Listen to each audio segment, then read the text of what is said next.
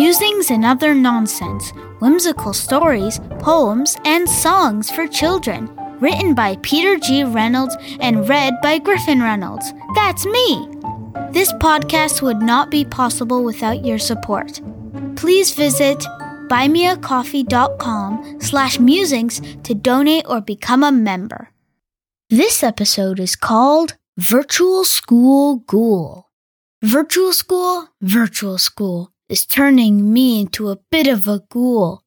All alone in front of the screen, every day is the same routine. Always stay in, never go out. When this will end is really in doubt. Virtual school, virtual school. First the exception, now it's the rule. Skin so pale, happens so fast, natural light is a thing of the past. Used to play with a ball and a bat. Now there's a box where I can chat. Virtual school, virtual school. Not all bad, some of it's cool.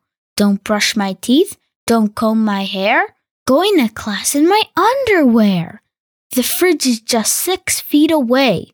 I roll out of bed and start my day. It's not so bad being a ghoul. I think I like virtual school. But not forever. Hope it ends.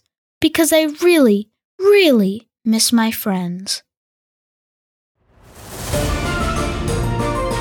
I hope you enjoyed this episode. If you did, please check out my dad's rhyming picture book, Lost Hallway Where Do Lost Things Go? He also has a middle grade chapter book called Stitches in Time Travel. Both are available on Amazon.